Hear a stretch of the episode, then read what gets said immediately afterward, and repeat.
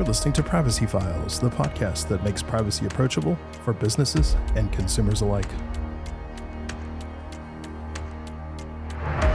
This episode is brought to you by Anonyome Labs, makers of MySudo, the world's only all in one privacy app, and Sudo Platform, the cloud based platform companies turn to for seamlessly integrating privacy solutions into their software.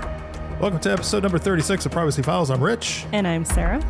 In our last episode, we kicked off a multi part series on the badlands of the internet, the dark web, giving you the history, some terminology, and a sampling of what goes on in this peculiar world. Today, we're continuing our examination of the dark web by zooming in on its culture. And helping us with this endeavor is Evan Blicker. Evan spent several years with the Pasco County Sheriff's Office in Pasco County, Florida. During this time with the Sheriff's Office, he served as a first responder, conducting criminal investigations in the field handled hostage negotiations, and worked as a cyber crimes detective, where among many things, Evan specialized in the dark web. Evan, welcome to the show. Hi, thank you for having me. Yeah, this is gonna be this is gonna be awesome. I, I really been looking forward to hearing a, a law enforcement or former law enforcement's perspective on the dark web and what goes on. And I've learned, Sarah and I both have learned so much here just the last few days. A lot of things I had no idea about the dark web.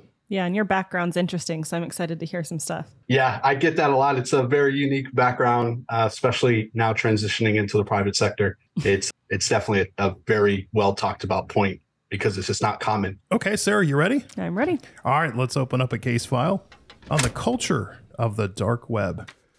So, Evan, why don't you just go ahead and take as much time as you want? Just give us a little bit of your background and the journey that you've taken that has led you to a career in investigating cyber threats and crimes and just gathering intelligence overall inside the dark web. Yeah. Uh, so, computers have always been a big part of my life since the fifth grade and wanting to play Flight Simulator 95. Um, and and through Flight Simulator, I learned so much about computers and coding, which eventually led me down the path to when I decided to I wanted to be in law enforcement and investigate cyber crimes. So I got hired with my with the Pasco County Sheriff's Office as my first agency, with the hopes of one day making it to their cyber crimes team, which I was able to do. And I did a lot of other very amazing things along the way, like being a hostage negotiator for just about five years, where I got to be, you know, a squad leader on the team. I got to kind of be the technical sourcer for the team and the technical trainer when it came to developing our select cellular wireless throw phones for the team, which was nice. But I, I got my start as a detective as something called a TFO, which stands for Task Force Officer. So the uh, federal law enforcement uh, community has this program that allows state and local law enforcement officers to have the same kind of rights and responsibilities as special agents, and they're called TFOs. And the program has a lot of really good purpose because state and local law enforcement officers have different arrest authorities than a federal law enforcement officer does.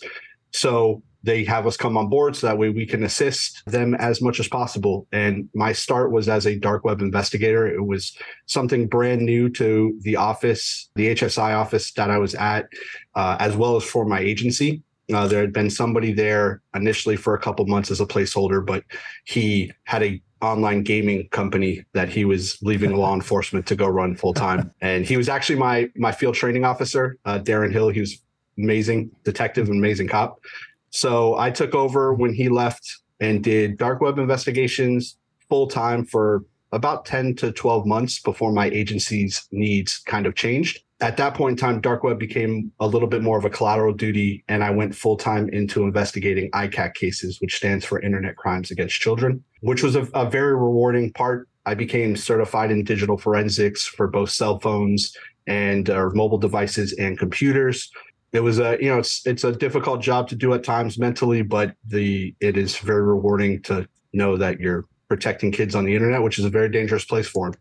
But during that time, I uh, I did a lot of dark web stuff collaterally, either through HSI or for my agency whenever needs or things arised, and and stayed on top of it until last year when I left to my current employer, where I'm a uh, senior cyber threat investigator specializing in dark web intelligence for them. And I'm building out a dark web investigations vertical for them.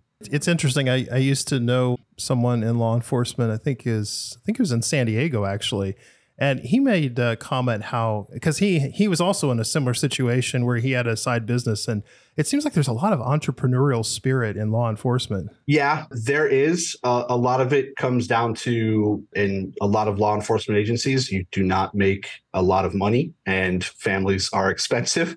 So instead of working off duty jobs, or if their agency just doesn't have access to off duty jobs, then when you work patrol and you work 12 hour shifts, you're full time and you're only working 14 days a month. You have 14 days off out of the month. So there's time to start landscaping business or pressure washing business or or what. But my friend, my that I took over for, he had that business before he became law enforcement. He had it and still wanted to be a cop. That was his dream, and and he lived it out, and he was very good at it. Uh, it was uh, he was a great field training officer, and he was a great detective TFO or a great detective field training officer as well. So I think you mentioned that doing dark web investigation was sort of new to the sheriff's office. So it doesn't sound like maybe you trained there. How did you get started and like your interest in the dark web? Where did you start dipping your toes? So that was on my personal time. I got into the network side of learning computers from programming and just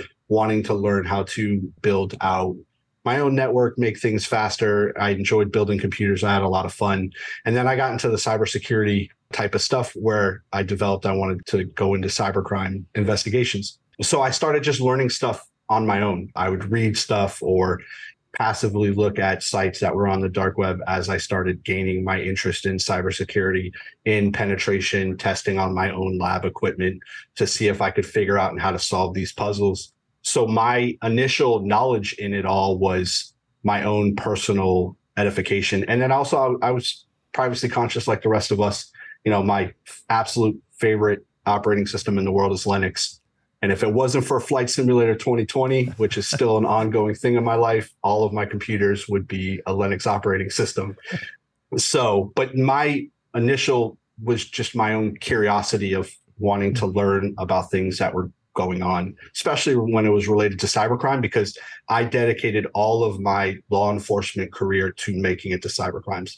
I took a somewhat untraditional path from patrol direct to cybercrimes detective without having been a detective in a more of a what some people might call like a stepping stone detective spot, like property crimes or something like that.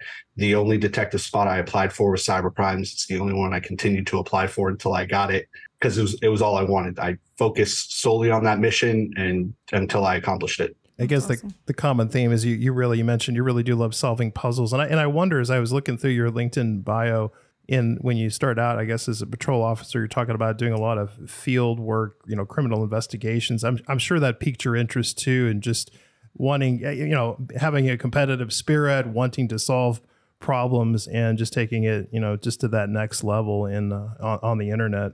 Oh, a- absolutely. It's uh when law enforcement goes to work, to them it's just a Tuesday, but for the people that they're interacting with, it's the worst day of their entire life. And that empathy needs to be had and while you're there and, and you're dealing with whatever situation that they're going through to to be able to figure out the solution to hopefully make their day slightly better to to give them some step in the right direction for closure is amazing and those they're high stress high pressure decisions and ideas that you're coming up with to try to solve because you can go to the same house deal with the same people for the same reason and each time you go it's something different and we, uh, a few episodes back, we interviewed, uh, I think it was Tom Chavez, who's a private investigator, I think Northern California, I think Sacramento area, maybe, or San Jose. I, I can't remember exactly where he is, but it was interesting because he talked about OSINT or you know open source intelligence, and you've got that mentioned on your LinkedIn profile. Uh, and it's so fascinating how much because he worked also in conjunction with local law enforcement to solve some crimes, and I think he does a lot of work on the dark web. We never got into it there with him, but how much information you can find that's just free and publicly available. It is it is absolutely astonishing. And the crazy thing is is that the majority of people don't know that that information is available. They don't know how it can be utilized against them. If somebody wanted to stalk them or if they became a target of some type of cybercrime how you can really manipulate a person by knowing that much information on them.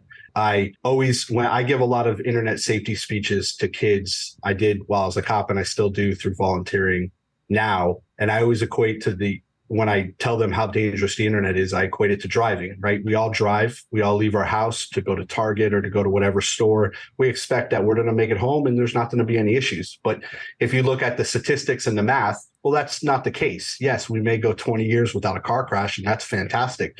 Or we may go three weeks and have four car crashes. It just, it all depends. And the internet's the same way because most people go to the same eight, nine, ten websites for years. Nothing bad ever happens. And to one day that it does and now it's it's huge especially kids. Kids are the biggest victims of that because they're in the stage of their life where they're learning from their mistakes and they're going to make mistakes. And because parents and people that are in their community that are leaders like their teachers and after school curricular people don't have that understanding to teach them or to talk to them about it that's why sextortion is such on the rise for kids nowadays because they don't know when they're making the mistakes and by the time they realize it it's it's too late for them before sarah gets into some of the activities uh, that you saw and how you would best i guess best characterize the dark web i think one question i had for you is when you're doing detective work on the dark web is it mostly about just exploration to see what you find or do you typically have some kind of a lead or something or someone you're looking for? That depends on the situation of what you're looking for. Sometimes it's we're just going to go see what we can find that may be relevant to our current situation or to a problem that we may be having, or you may be looking at the dark web to see what new problems are arising so we can get ahead of them on our end so we don't have those issues. And then other times you may have law enforcement may have a lead on, on a vendor that is selling illegal material or whatever the case is. And now they're going to try to track down every little piece of information on that person to to try to to solve the problem. Interesting. Yeah, in our last episode, it actually hasn't released yet. It's right. going to be yeah, right. any day now. But we sort of talked about the sort of the two sides of it. Like we always hear this dark scary side of the dark web and you shouldn't go there. There's terrible things there, but we also talked about how there are people looking into it that it may not be as terrible as it's been made out to sound. So, sort of given your law enforcement background, what being a, as objective as possible do you feel the dark web is a place of mostly good or bad activities? Yeah so that is a huge misconception. Uh, mostly i i think due due to just media and and how movies portray hackers in general and the dark web. The last statistic i saw was only 57% of the dark web and i believe it was mostly related to tor was used for illegal purposes right? The there are so many amazing, really, really good reasons to have a privacy centric internet for people to use. People that are in you know countries that completely lock down and control the flow of information or people even here in america that are whistleblowing on illegal things that companies are doing or governments are doing.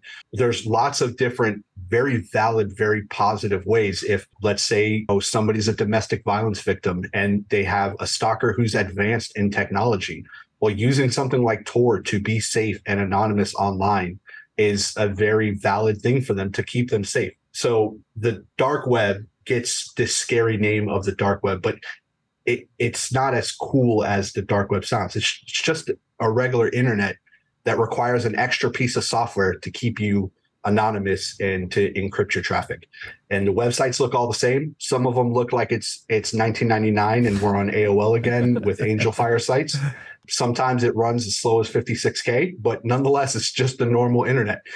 And that's a, a huge misconception, especially when people get into building out investigations programs for the first time or they get into a new role, leadership will say, "Up, oh, this is a technological crime, so there has to be information on the dark web." Well, that's not true.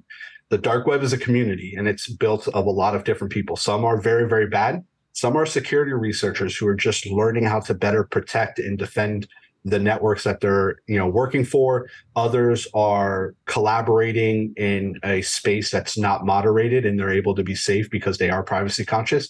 And others are people in countries where the regime and the government there just does not allow them access to valid information to keep them safe and secure. Yeah when we were talking about it it's like it sounds like something I would love to be able to explore, but we were also talking about we were worried if you, know, you could be tagged as, you know, oh, this person's searching the dark web. I don't want to be on somebody's list or be tagged for something because I'm out there. Is it something that I think we even ended the show by saying just to be safe, maybe just avoid it if you're not high profile. But do you think it's something that we could safely explore without being worried about being tagged? Or is it going to depend on what I'm I'm searching for? If, you know, maybe my government doesn't like that I'm searching for something against them. Like what is it just better to avoid it or should I not be so worried? So I will say that if you do not have a real use case for being on there, don't right? Okay. Some sites on the dark web are designed to use, for instance, JavaScript to inject things back into the computer to maybe include them into a botnet or whatever the case is. And a lot of the people that are on there, a lot of the bad actors that are on there are extremely intelligent. They know what they're doing. They plan and are very methodical and you could always land yourself into a trap. Now, worried about being put on some type of list, well, your ISP, if you're using Tor without a VPN, could will see that you're having some type of Tor traffic. They won't know what traffic you have. They'll just know that it's it's Tor traffic or some type of dark web traffic, and your ISP may not like it. They may say, "Hey, this person may be up to something we don't like. We need to monitor that." And if your ISP is the only one in the area and they ban you, well, you might lose internet access, which wouldn't be good as so much for like a law enforcement worry. I don't know of any list unless if law enforcement does a site takedown and they gain access to the servers of tracking people using the dark web. Now, I could be completely wrong. I I just never saw any of that in my career. But if they take down a site and they will ha- get access to the servers, they can very well see your username, you know, some type of information that they might be able to follow up with OSINT or through other databases to try to link it back to an individual person. But again, Torrent itself, the server, the web server that hosts the .onion site only sees the exit node. It doesn't see the originating IP address. So it's not like they would have your IP address, but there are other cybersecurity risks in going to some of these sites, especially if they're sites based around some type of illicit material. So you don't need to go to them, it's typically better not to. So I guess the consensus is still if you just don't need, if you don't need, away. yeah, it just I yeah. guess sounded so tempting because it does just sound like this place where it's I mean, yeah, it's like the Wild West, but it was like also just access to all the information that some of us may like to see both sides of every story, you know, rather than it being so tailored. So it did sound so tempting to go out there, but at the same time, I'm not sure the risks are there. So it still sounds like just avoid it if you don't need it, I guess if you don't need to go, there's no point. It's again, the dark web is not as exciting as it's made out to be. You're not, it's not Hacker Man sitting on the other side like the gamer from South Park, you know, just trying to attack everybody. It's it's not it's not like that. It, again, it's just regular websites that are not moderated, that in some cases are centered around some type of illegal activity or in other cases aren't. I mean, the New York Times has a dark website. The, I believe the NYPD has a dot .onion. Facebook has a dot .onion that they host. There's valid reasons for being on there, and if privacy is a concern and you want to get your news from the New York Times and you have a privacy concern, then that's perfectly fine. But if you want to go to forms and things like that. One, most forms require some type of form of authentication to get to anything of real value, which is always a difficult thing for anybody. So when you start going down that authentication route, if that server gets taken down, then yeah, you may very well end up on a BI field office as a, a person of interest that they want to go talk to you about. But I'm good. You know. yeah, and I'm not sure like how much you can share, but what's sort of the worst type of activity you saw in the dark web as a cyber crimes detective? So anything uh, CSAM related. Mm. So uh, for those that don't know, CSAM stands for child sexual abuse material. So anything CSAM rated is worst in my opinion, no matter what. Absolutely. Um, just because the the the kids are are victims and and a lot of times they don't know that they're being victimized and it's definitely horrific to see. So anything related to that is bad. And, and unfortunately some of the sites that you go to which is why in the few times that i've done my own dark web trainings in law enforcement i never do a live demo because you could go to a marketplace today and all of the ads are all safe for work. And then the next day it's a csam ad that's popped up on there uh, for a CSAM website to go to or something along those lines. And somebody who doesn't need to see that stuff, you don't need to see it. That's interesting. I, I didn't even think to ask that question. So, so there's even an advertising infrastructure in the dark web for illegal Yes. activity. Wow, Good gracious. advertising. Yeah, Yeah. I, I wouldn't even have I'd imagined say that. it. Um, I'm not sure. Am I allowed to say it? That's ballsy? Like, are you able? Like, if you see that, I guess on that side of it, can you track that down and try to?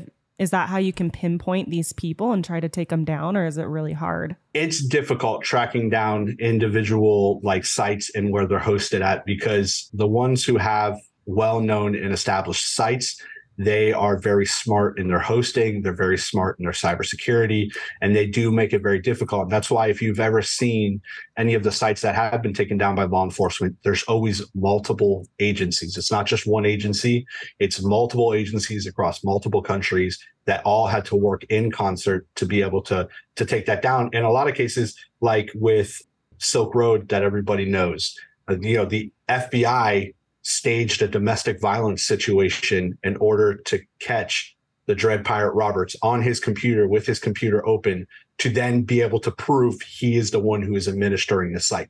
Like they had to go through the whole charade of doing that in order to to truly prove and find where everything was because it is it is based on being anonymous and encrypted and being difficult to find.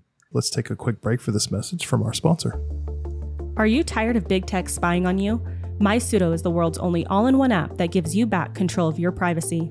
By creating digital profiles or Sudos, you can compartmentalize your online activities by setting up a unique phone number, email address, and handle for things like shopping, accessing free content, and using dating apps. This breaks the data trail linking back to your personal info, thus reducing your digital exhaust. Each Sudo also includes a private web browser with ad and tracker blocker. Want to stop companies from sharing data related to your transactions and spending habits? Set up a MySudo virtual card and bring peace of mind that your transactions are secure and private.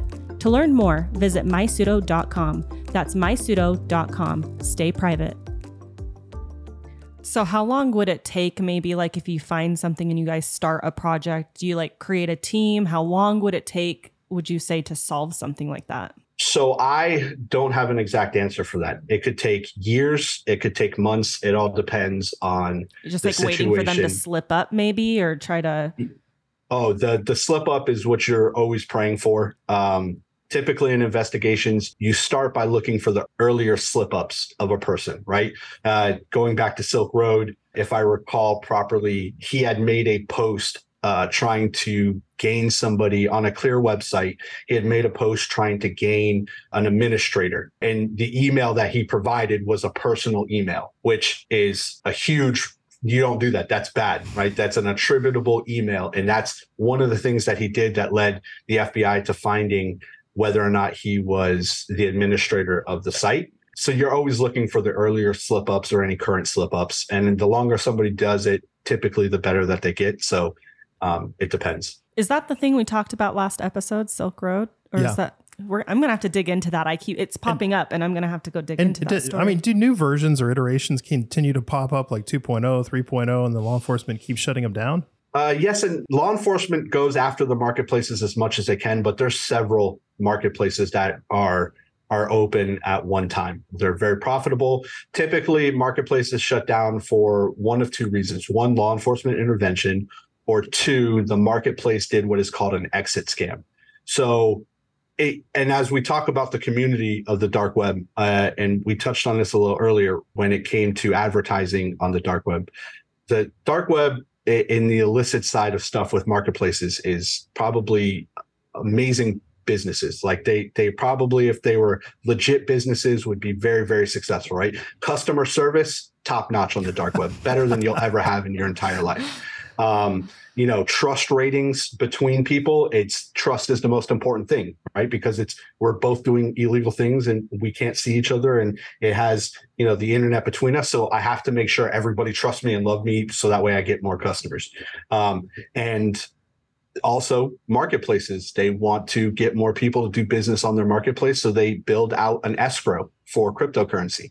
So instead of saying hey i'll give you this five dollars of monero for this file and then sending the money and not getting the file well now i don't trust this site i don't trust this person you put the five dollars into the marketplace and when you receive the file the marketplace releases the funds automatically So it's all about business. And um, so what will happen is is marketplaces will shut down. They'll exit scam. The uh, owners and operators of the site will say, "Hey, we got five million dollars in Monero. Nobody can tra- trace this. We're going to shut down the site and run away with the money, and we're going to be retired." Wow. And Or- that happens. When in some cases they go spin up another operation somewhere else, or they're like, "Yeah, we pressed our luck, we're good." Yeah, they typically, pre- you know, they know that people are looking for them and are unhappy. They typically that's retirement. We're done. they may spin up another name, but they're not, you know, typically not spinning up another marketplace. So when a criminal enterprise, it's, a business still. I mean, whether it's illegal or not, they need employees. Are there job boards for this for these kinds of activities on the dark web? Typically, they they will find each other through forums and through the community. A big part of the dark web is also deep web spaces, so Telegram and and Discord and and other other chat usages where they will connect or they might connect in a game and they become friends and they have similar interests and then hey I, i'm building this. Do you want to help? Do you want to be a part of it? Because that's the the crazy thing with the internet and it's one thing that people don't understand is that everything on the internet that was built for a really good and solid purpose there's always somebody there that's trying to find a way to use it for a not good and not solid purpose right? And and that's what happens. They use that those methods of meeting people and maybe they shared data at one point in time and they spun up a connection and hey is this something you're interested in? Or if it's somebody who maybe they are like an access broker where they gain access to networks and sell that and they have a really high trust rating hey your programming skills are fantastic. We really need a php programmer for our website or we need uh, sql server for the you know person for the back end. You know is this something you want to do? And we'll pay you like this and it's it's all it's all very much you know he said she said i know this person from that person they're really cool people and, and they can help us God, Wow. hearing how much trust is involved, maybe it's not for me. I have low trust with stuff. Like even our local Utah, it's called like KSL.com. They've classified. You can buy people's tickets and stuff. I've been scanned. I'm like, I don't even trust my own local marketplace, let alone something on the dark web. So it's definitely not for me if I've got trust issues.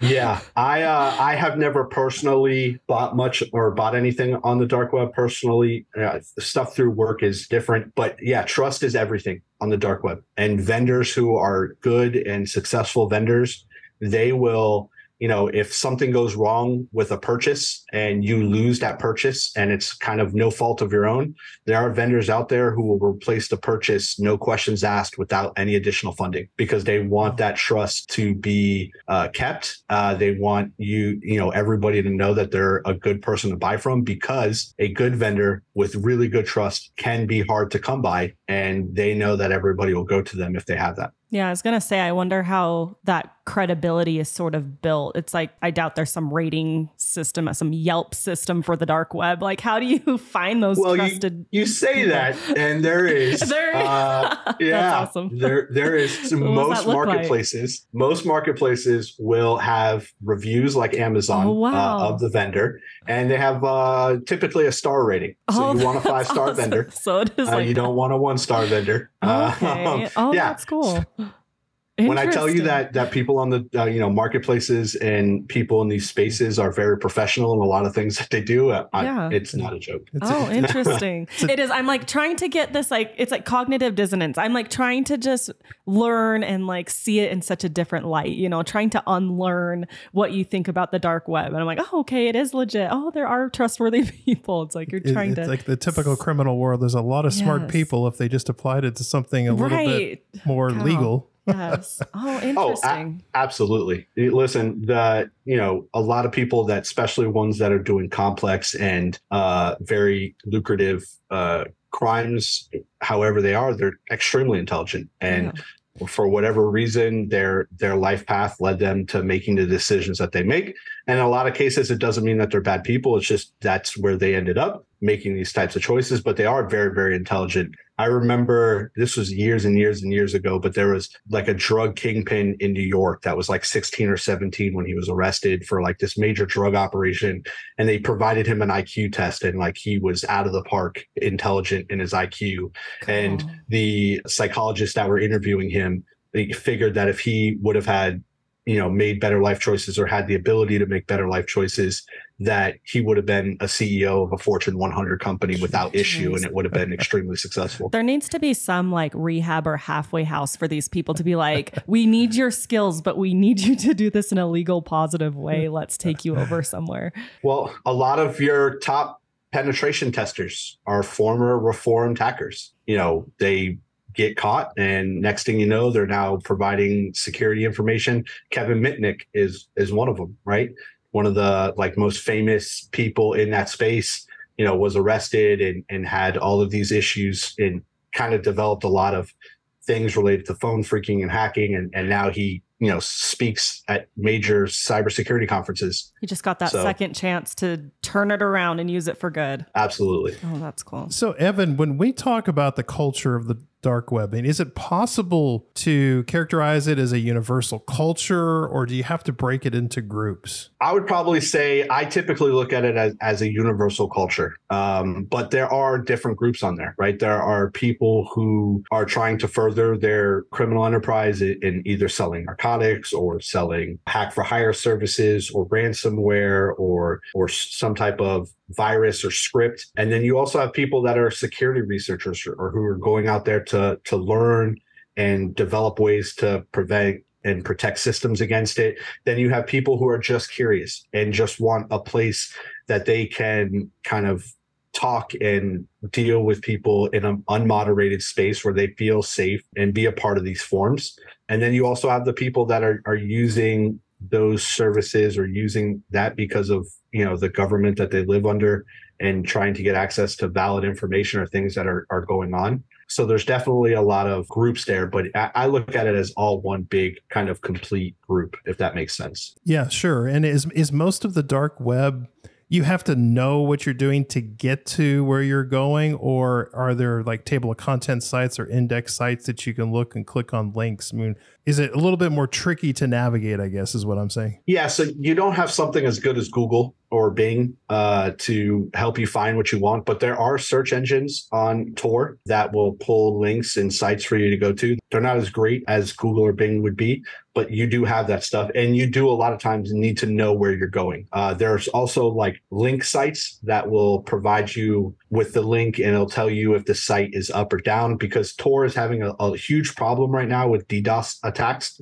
on sites. So a lot of sites are getting kind of taken down because of DDoSing until the DDoSing stops or they correct whatever safety issue, security issue is going on to bring the site back up. So you'll have link sites that will tell you kind of like the main marketplaces or, you know, the, uh, New York Times site, and it will provide you the link for it that you can go to, and it'll tell you if the site is is running or not. And then there's also command line tools that you can use as well. So I was going to ask, like, so if somebody's just sort of spending enough time poking around, will they pick up sort of the nuances of how it works, or is it like I don't know? Is that sort of the way to go about it, or how are you learning to navigate the dark web? Is it just, I don't want to say trial and error because I'd get in trouble poking around the wrong places, but is that how you do it? Yeah, uh, kind of a, a, mix of everything. So there are clear web places that talk about things that are going on in the dark web where okay. you can interact and ask questions and people will provide you answers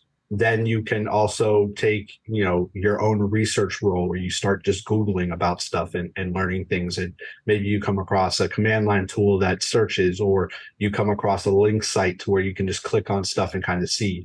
Uh, but to really get truly into the dark web and stuff that's going on there you either need to have a dark web intelligence vendor a, a company that goes on scrapes the data themselves puts it into a platform that's searchable by you or you need to be involved in the community talking to people and finding out more and more stuff right? One is a little bit more risky than the other especially for a company that would want to do this you know rely on on vendors. Vendors are very good at what they do and have a vendor strategy for that because it also makes searching things much quicker right? When you can regex or boolean search for data you can find what you need pretty quickly uh, as opposed to having to do it manually. And a lot of it does kind of come down to trial and error. I'm going to go onto this forum because I want to interact with these people and learn from them. And then find out, well, this isn't the form that I thought it was. This is a bad idea. And then moving on to the next. Again, when going to these sites, if the the purpose behind them is something illicit, then yeah, you could open yourself up to risk doing that. So you, uh, but so, not all forums that are on the dark web are there for illicit reasons. Again. yeah. And you've mentioned these forums. Do these people have like their own language or vernacular or like when you guys are, especially I guess when you're investigating, is there like a lot of code you guys have got to learn? How does that work? Yeah uh, with everything on the internet the internet has its own language. So for instance if if you're wanting to look up something like uh, some type of narcotic uh, the narcotic may have its own name on the dark web right? Uh, or this strand or this type of narcotic may be called you know car or truck or boat or whatever they decide to name it. And it's the same thing when you're dealing with technology stuff. Some stuff is regular what what it is in the industry it is on the dark web. And other times like if we're talking about like id verification right? In the industry it might be idv or id verification but on the dark web it's liveness check right? They are checking to see if you're alive and then that's how they may produce it. So it, typically you can kind of just if you spent enough time in aol chat rooms uh, you know in your youth you can kind of pick it up pretty quick. So with my personal curiosity um with regard to the child stuff that you have investigated, do you guys send out like a keyword search for things that you know are what's what's the word I'm looking for? They sort of use symbolic words for things that you may want to look look for. Yeah. Uh, so the when it comes to CSAM related investigations, peer to peer ICAC cases like that, it's uh that, and I hate to have to say it like this, but it really is that community does have their own language of things that they call certain things or how they they name it that you pick up as you're an ICAC investigator having to to research and investigate right. that stuff. So, but a lot of times the sites that get investigated and taken down because the ICAC problem is is massive right? And luckily, there's organizations like NCMEC, the National Center for Missing and Exploited Children, that help and try to give investigators and victims a lot of resources. A lot of times, investigators can only really focus on the tips that are coming into them because they are just receiving it's like drinking through a fire hose oh, where sure. the pump is on full blast and it's the handle's broken and you can't slow it down yeah, I so remember over of, the last few years hearing and like lists were going around saying like if you see people talking about these words, it's in relation to these types of kids or things like that. And I wondered how valid that really is because it's been going around. Absolutely. And is it like you would say it's it's valid? Oh, absolutely. It's valid. You know, any subset of people that are into similar things will come up with shorthand and, and, different jargon, right? Law enforcement has jargon, cybersecurity, you know, industry has their own jargon, and that jargon's different from IT administrators' jargon. And, you know, it, it, it's everybody kind of just develops their own shorthand. And so that happens um, code words yeah. with with uh with that type of stuff. So yeah so those keywords would you know when we're using a vendor tool those keywords would be things that we obviously monitor to see new and recent activity coming up God, it's mm. gonna be hard to stay up on. It's like I think of how parents nowadays we're just trying to like keep up on the lingo and make sure like what are they texting about? What are these you know acronyms mean? And so for you guys, it's like you've got to stay up on all this stuff so that you can stay on top stay on top of the crime and look for it. Oh, absolutely. And and and that was uh you know while I was a detective doing that stuff, you know my partner I would come across things and that we hadn't known. Hey, do you know this word? No, I don't know that word. All right, let's try the Urban Dictionary and see what comes up. Let's let's try to do this, and then that would just be something. It would be a learning experience for both of us. But you know, parents. I don't think parents need to worry so much about some of the acronyms. Uh, I think you know because, and I can get on a soapbox about this forever. But the biggest thing for parents in internet safety is communication. If you are having regular talks about actual dangers that are on the internet for kids, you can prevent most of it. And and you could also teach them to identify when they're making a mistake. So that way it doesn't become an actual problem. But yeah, it's yeah. there's a lot. In, I think we brought cases. that up on like our TikTok episode. We were talking about child safety on the internet, and that yeah. was always number one that came up was that open communication with your kids. Yeah, definitely. And uh, you know, I'm, I'm sure parents are, will be listening. Uh, NCMEC, the National Center for Missing and Exploited Children, has a website for kids that has interactive videos that has um, really good stuff to help you talk to them and teach them called Net Smarts with a Z. I'm writing Um, and down, that is a, a very good resource. So I, I know we're getting we're we're kind of getting sidetracked from the web talk, but you know, it's no, I'm all for it. Do you say so? NCMEC?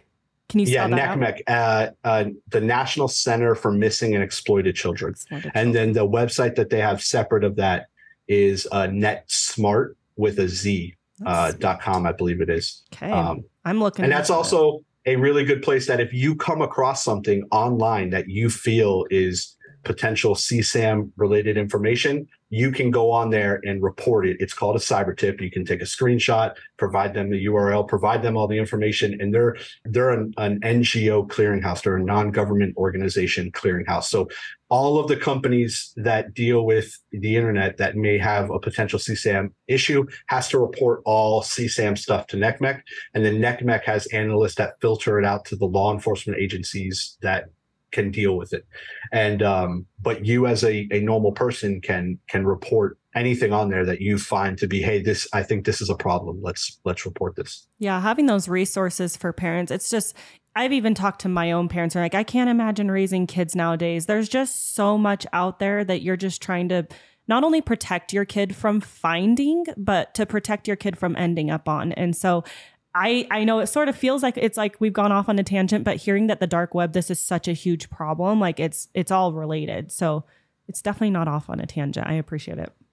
Oh, of course. Listen, I I will talk about internet safety for uh, related to kids all day. I believe the only way that we can get ahead of that problem to protect kids is through education, and it's not just education for the kids; it's education for the parents. Um, when I volunteer and give internet safety speeches, you know, the bulk of my speech is directed at the kids, and then the last 10, 15 minutes, I look at all the parents and say, "All right, put your phones away. You guys need to pay attention to me now." because this is a conversation for you guys. And I have that because it's education for both. It's a team effort because Absolutely. kids, all, as humans, we learn best from our mistakes, right? You will forget your success quicker than you'll forget a mistake. And kids are are making their own mistakes every single day. So you want to teach them to identify that and then, you know, turn it into a learning experience. As my dad used to always tell me after I made a massive mistake, turn it into a learning experience. Therefore, it's not a mistake anymore because you learned and you can move on from it. So I like that. Let's take a quick break for this message from our sponsor. The global average cost of a data breach is nearly $4.5 million, but that's viewing it from a liability perspective. Today, privacy is a value proposition for software providers. When you develop a reputation for protecting customers' personal information, you don't just acquire new customers, you make them loyal. And Sudo Platform is the world's premier cloud platform for providing developers with a menu of enterprise ready SDKs and APIs that make integrating privacy solutions into your software so easy. Built for developers by developers from identity wallets and password managers to virtual cards and secure encrypted communications, Sudo Platform has you covered. Go to market quickly with a privacy platform that is scalable, flexible, and secure. To learn more, visit sudoplatform.com. That's sudoplatform.com. So, Evan, I guess at some point you you worked with Homeland Security, or how, how did that arrangement work? Because I have some questions about how the crimes change when you're talking about the federal level versus local. as a my first uh, spot as a detective, I was full time at the HSI office. So I was a, I was a paid Pasco County detective, but uh, essentially kind of on loan to Homeland Security with an HSI badge and credentials. Um, and work cases federally. So I have a federal indictment that you know I did, and that person's in prison now, and worked those types of cases, whatever the case was. Uh, federal law enforcement agencies don't have an obligation to work an investigation, right? They can look at your case and say, not worth our time. Have a very wonderful day. and as to where local, in a lot of cases, does not have that ability to say, hey, we're not going to touch this, right? So they take things that are much higher thresholds, right? You lost $100,000. Well, that doesn't meet our federal threshold of $700,000. So we're not going to take it. We're going to wait to the $700,000 mark. Or this is now interstate and it's complex and it's this. And now this is going to be an investigation that we're going to look at. In the dark web space, a lot of those thresholds and in internet crimes in general, uh, especially when it was related to kids, those thresholds didn't necessarily matter. We took as much as we could you know, work and handle, and we triage things as they came in because they were all very important. so yeah, it uh, it was a fun experience. It was being part of HSI. It allowed me to my jurisdiction changed from out of my county to now in the you know AOR of of the office I was working out of. So it was it was fun. Now I've heard about state actors and using the dark web to to make money. Like for instance, North Korea selling illegal arms. Are you aware? Does that does that occur too at the state level? Related to state as a, a nation state? Correct. Yeah. Yeah. So NST groups, some of them will use the dark web to to for some type of fraud related stuff. Uh, I want to say that there was information that most of North Korea's funding came from financial fraud, but you're not going to find.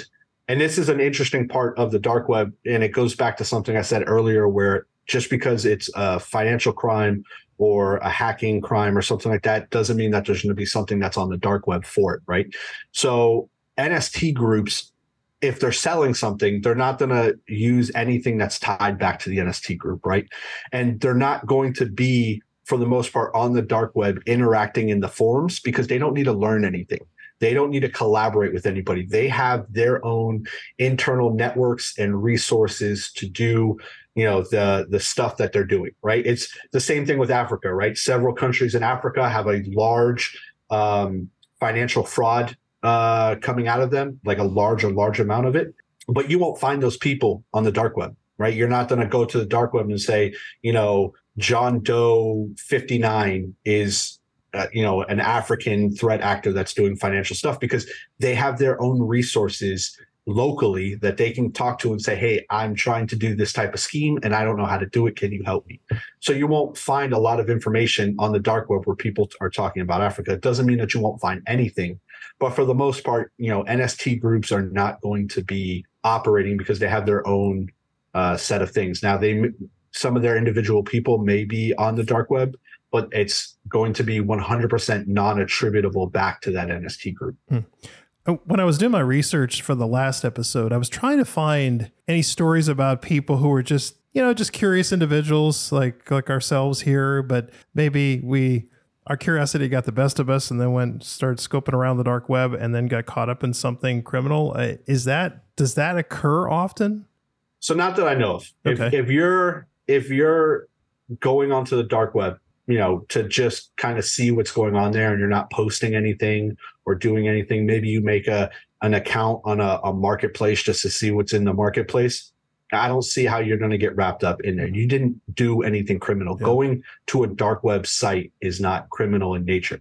Purchasing something from a dark website, contributing some type of illicit data to validate yourself or whatever, that is criminal. But just going to the website is is not inherently criminal in itself.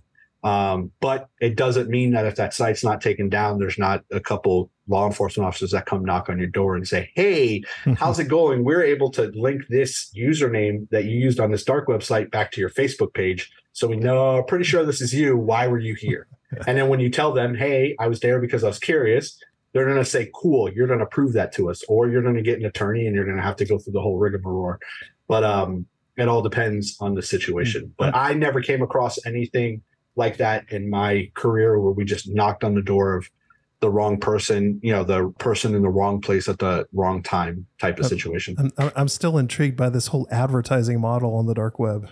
Yeah. I had no. Jeez. That is crazy. Yeah. If you go to any of the search engines that are on the dark web, it's literally 100% where you're back in 1998, 1999. And it's just plastered all over the place. They're neon flashing. They're all this crazy stuff, and it's it's a time machine. It's like I, I went back to to using the computer on the internet for the first time. Like it's definitely an interesting view on the way things are done. On the on the seller side, the, the marketplace, we talked a little bit about that. You were saying how you know you're trying to build trust. And you said you really had other, I guess, outside of law enforcement, you really hadn't tried buying anything on the dark web can you buy legitimate things on the dark web? And if you can, is that a good idea? Listen, any any time that you have to truly anonymize yourself to purchase something, it's probably not a great idea. But I am not aware, and again, I access the dark web for you know investigative purposes. Uh, a instance where something that was being sold was was valid, right? Even if you're going to go buy a PDF of a book, typically it's a pirated copy of the book. So yeah, you can absolutely get in some type of copyright issue or whatever the case is in purchasing a pirated copy of a book or being in possession of it. If you need to go buy Uh, some pots and pans, you might as well just head to Amazon on the clear web Yeah, instead of being wrong. so yeah weird about it. Yeah, because I wouldn't trust, you know, you buy some pots and pans from a marketplace and find out, you know, it's addressed to your house, but they're having somebody intercept it because it's got like 14 kilos of cocaine in it. and then next thing you know, it didn't get intercepted by the person who was going to sneak the drugs out of it.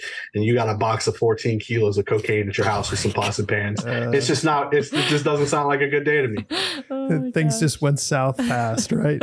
Yeah. Listen, that's, uh, that's the world we live in. yeah, that also you brought up something else I was going to ask you too. How how big is piracy on the dark web? piracy uh, is not as big as it was 10 15 years ago. Uh, things have gotten to where there's not a ton of piracy. Obviously there's still bittorrent going on but you know when the media companies started attaching tracking cookies to torrents and were going after people via their isp a lot of that stuff slowed down. But yeah piracy still happens. But you know i i don't know of many uh, because I just don't pay attention to piracy that much. Uh, dark websites, I believe Pirate Bay still has a Tor site uh, related to piracy, but I just, you know, that's not something that's in my, you know, that It is just- worth it for my. it just feels like everything is so accessible anyways nowadays that it's like you almost don't need to pirate anything because it's just like oh, i'm sure i can find that somewhere you know for Oh. free you know it's just it just doesn't I- seem as necessary anymore so, you know you used to just hear people like oh they're recording a movie in the movie theater or you know it's like it's going to be on your tv in two weeks you can just wait you know it's like it just doesn't feel like piracy seems like that necessary anymore i guess because we have access to so much more No, and that's absolutely right. And you can go on the dark web and purchase, you know, paid fake or paid accounts for streaming services. Mhm. How they get access to those accounts is probably through some type of an account takeover. Uh, so getting access to that is is not smart because those services will get device IDs and IP addresses, but you can go on.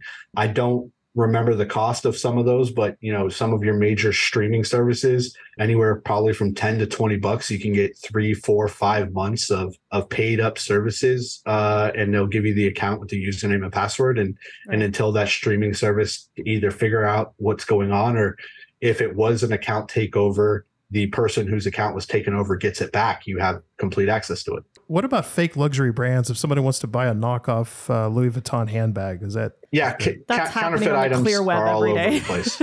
it's gonna Yeah. say. Yeah, you can get that on the clear web, but you can also get counterfeit items on on the dark web as well. Mhm. You would go to just a regular marketplace, but yeah, that that stuff is on there. Obviously, narcotic sales um, are on there. Mm. Uh, firearm sales are not as prevalent. Uh, they, there's kind of an uptick with the Russian-Ukraine war of firearm sales on the dark web, but uh, there was kind of a, an idea or a thought that um, the reason why the government went after Silk Road so heavily was because of the firearm sales that were on the site. yeah. So a lot of marketplaces do not allow the sale of firearms. They're going to an individual site that is allowing it. Most marketplaces don't want to touch it because they don't want that type of attention brought on them. But with the uh, Russian-Ukraine war, there was an uptick in firearms, uh, at least availability on the dark web.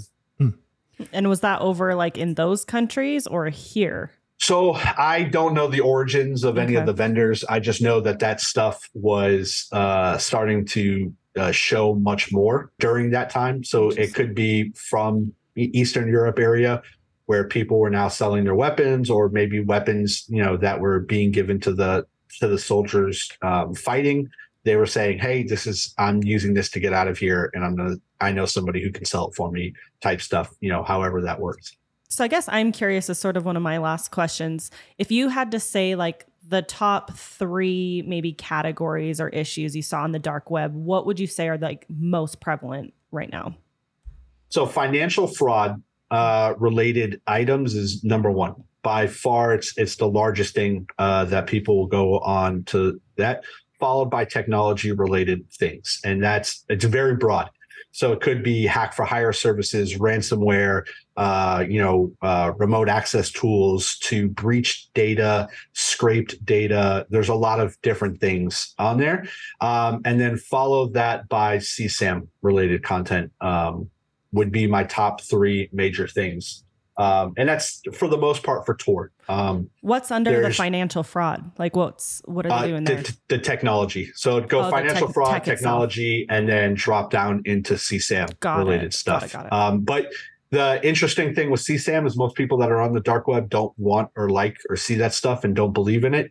So those sites typically are DDoS the most and you know people don't like them, which is good. You know that was uh, uh, the amazing thing as being a detective uh, is that you know people would see police and they typically you know you know wouldn't be fond of us there. And then we would say hey we're here for this. And they would be like what can i do to help you? Like they oh. instantly became our own personal connoisseurs to help us investigate what we were investigating. And it was oh, that's cool. you know which is as uh is uplifting to know that people still care about kids and protecting them. So now more than um, and but other- yeah, I, I, would say related to Tor, those are your top three. But there's also there's multiple different dark webs. I believe there's a total of 17 of them. So your top three or four would be Tor, then I2P, and then either FreeNet or ZeroNet. And they're all kind of different. They all have their own things. The I2P is definitely gaining a lot in popularity due to Tor's DDoS uh, issue. Multiple. I didn't know that. Yeah. So, so another layer yeah. for me. oh man, wow. So the, the two things that I came across often were in my research that the hitmen thing wasn't as prevalent as people are saying, and that this concept of a red room, kind of like a torture room where people are being you know, murdered. And, He's laughing and, over there. I want to yeah. hear it. is, is is this just is this just an urban legend, or is there actually some uh, truth to it? No, uh, that's absolutely an urban legend. There's no okay. truth to that. So if you listen again, there's always that one percent of the one percent, right? Uh, but if you pay somebody to perform a hitman service on your neighbor because he put up more Christmas lights than you, I'm glad that you decided to just give your money away to somebody who ripped you off, and you yeah. deserve that. Uh, and that's essentially the hitman services. They're they're not advertising that stuff on there, right? That that's just not how that works. Um, and red rooms are the same way. There are no red rooms. Now, you want to see some of the most horrific, gory torture videos of stuff that have happened in real life. Yes, you can find that stuff on the dark web, and you'll find you know things of cartel torturing or mm-hmm. you know stuff from terrorists and and different things like that. Yeah, you'll you'll find that stuff. You'll see those videos. But those but are like room, uploads, not actual like live happening like you see in the movies. Yeah, yeah. Got it's it. not you're you know you're interactively clicking. You know, use the saw to chop off a finger. That's just. I know. I'm, I'm, like sad. I think I've seen these movies. yeah, oh. and you know that stuff is not there. That again is oh. part of that allure, which is why it's really important when companies and people that are starting to build these things out understand kind of that community, kind of what is there and what is on there to kind of focus down what their investigative strategy is going to be. Wow. So, do you guys, I guess, uh, because you mentioned sometimes that people can help you solve things. Have you ever reached out to a community to say, hey, we're looking for this guy or we're looking for blah, blah, blah? Can you guys, have you ever used a community forum or OSINT to help with an investigation? No, okay. It, we wouldn't do that in law enforcement just because you, tip your hand, right? If okay. you know, typically Sends when people helped us, it's because we went knocked on a door and we were looking for for John Doe related to this. And we couldn't find John Doe. And then we said, yeah, we're, we're investigating him because of X and Y reason. And they're like, oh, actually, he's hiding in the house across the way. He knows you're here. Yeah. He's right over there wearing a yellow shirt. Uh, that's typically, it would be, it, it's much more focused because you okay. don't, you don't necessarily want to tip your hand if somebody knows that you're looking for him. They, and send him back underground or something. Ex- exactly. And make it. it much more difficult. Got it. That's curious. What, what a great interview. Yeah, this was awesome. I enjoyed this one. Yeah, I had, I had a lot of fun. Uh, it was uh, it was a blast. Like I said, you know, I was a hostage negotiator. I've I've talked to an empty house for eight hours on a PA system before, so I can talk a lot. And uh, no, I enjoyed this. It was good.